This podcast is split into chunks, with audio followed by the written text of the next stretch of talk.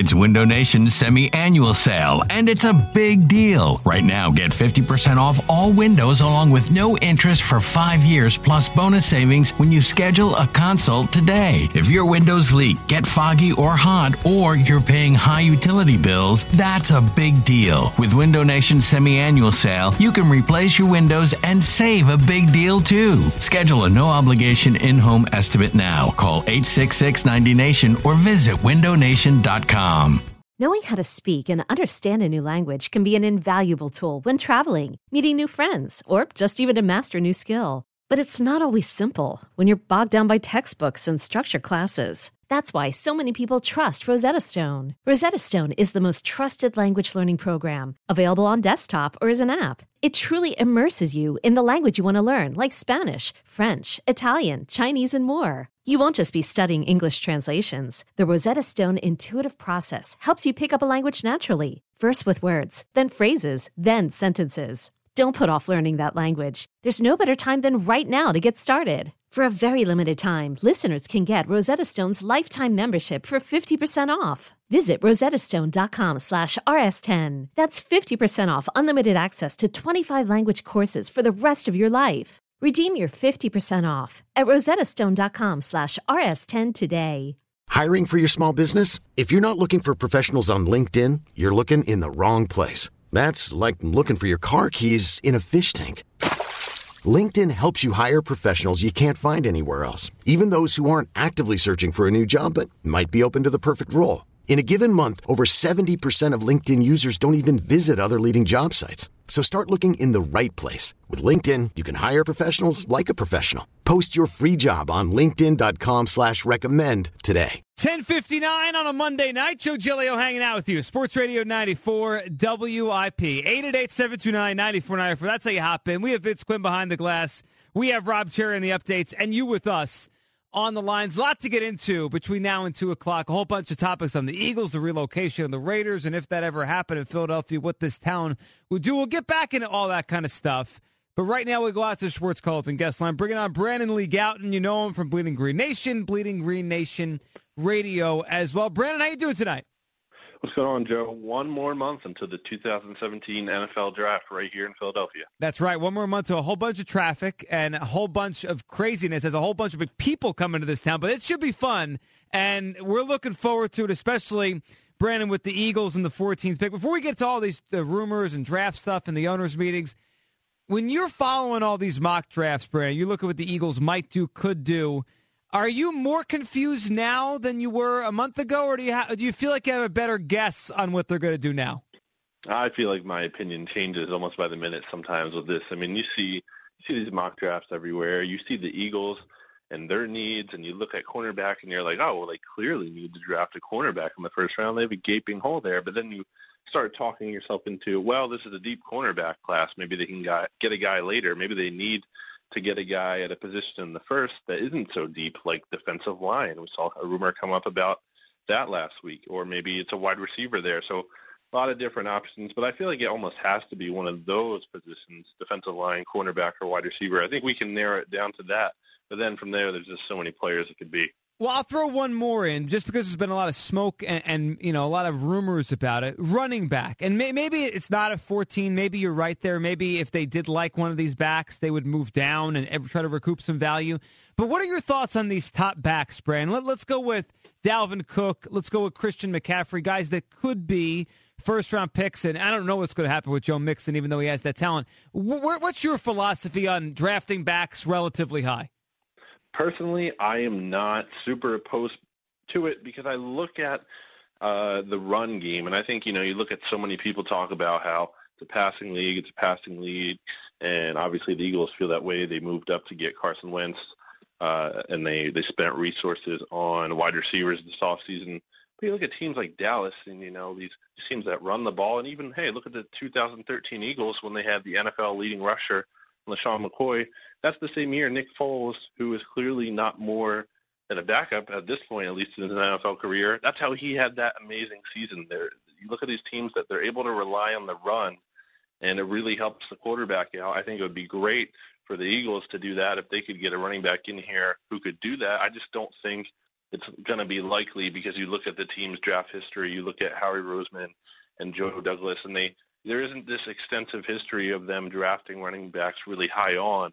So I just don't think it's likely to happen, even though I wouldn't be opposed to it. Yeah, and obviously the names this year, Brandon, are not. It's not just your typical running backs. Two of these kids, and I'm not trying to paint them all in the same picture, but two of them have major red flags off the field, and even some injury issues. We throw Dalvin Cook with that, but then the Joe Mixon situation. When when it comes to the Eagles, I mean, last year they did they did kind of start creeping towards this line, right? Jalen Mills, it's almost like no one wants to talk about it now. And, and I'm not mm-hmm. saying he's a bad kid and he didn't get in trouble at all last year here, but he had an issue uh, or a red flag, we could say, with a similar situation coming out of LSU, probably why he fell in the draft. So the Eagles already have kind of gone down this path.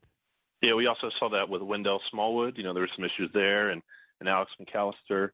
Uh, I think the key difference there being, and Howie Roseman had talked about it, obviously, you know, guys who were day three picks, guys who they felt like they could take uh, resources that aren't super valuable, seventh round picks, kind of like that, and take chances on those players, and really feeling like they have to take chances on those players because they had they'd given up picks in the Carson Wentz trade, so it became more important to to take chances on uh, players with character concerns. You know, when you look at Joe Mixon and and someone like that, it feels like you're going to have to really pull the trigger there with a potentially a second round pick, and and that's when it becomes a lot more risky and a, a lot more uh, uh, a lot of more potential downside if things don't go the right way. Yeah, it would be, and it certainly would be a PR nightmare, at least in the moment when they brought that guy in. Now, before we get to the rumor that you put up, the draft rumor on Bleeding Green Nation that I was talking about a little earlier, that I think is really interesting. I want to get your thoughts on Jeff Lurie's involvement. And you and I may have talked about this before, but the latest thing I saw was Jeff McLane had a little nugget in one of his pieces that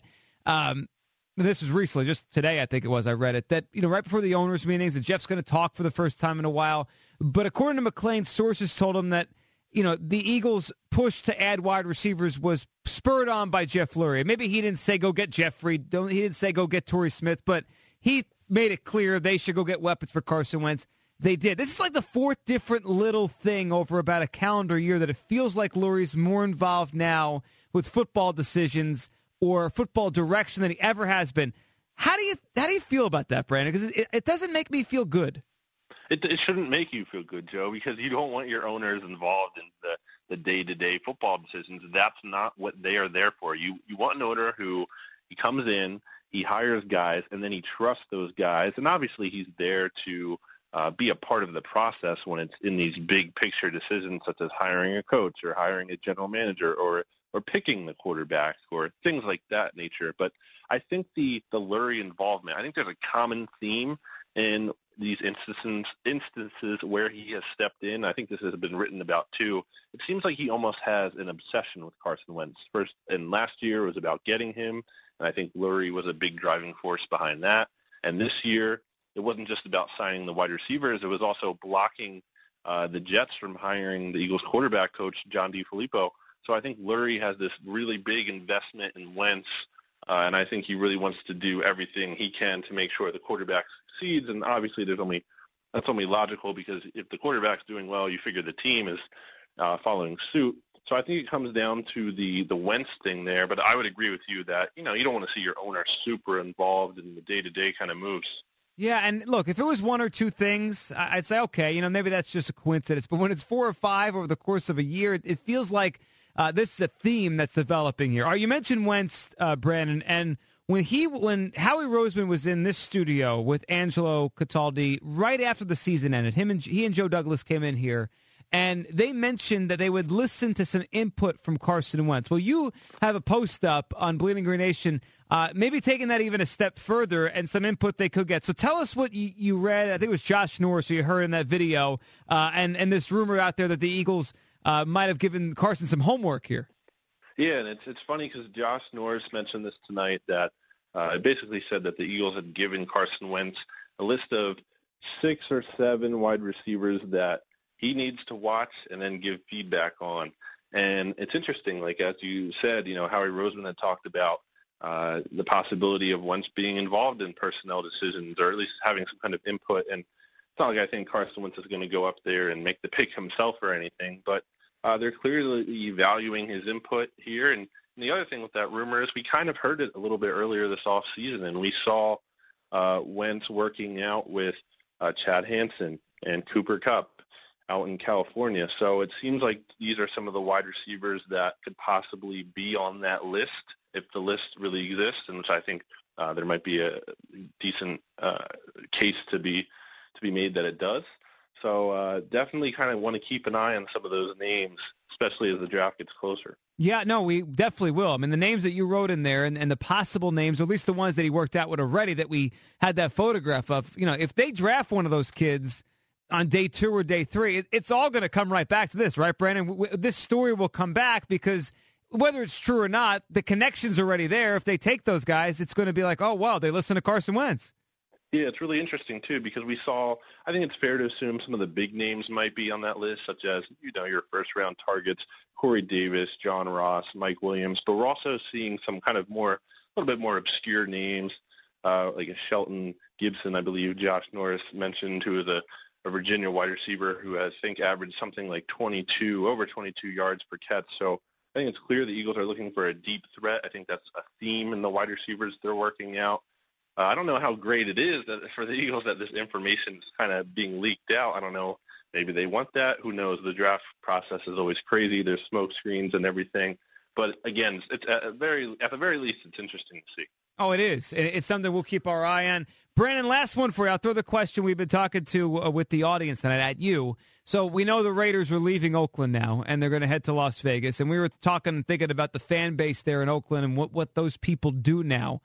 What would you do? And now, obviously, you write about the Eagles, so you could mm-hmm. you could always do that from afar because of the magic of the internet.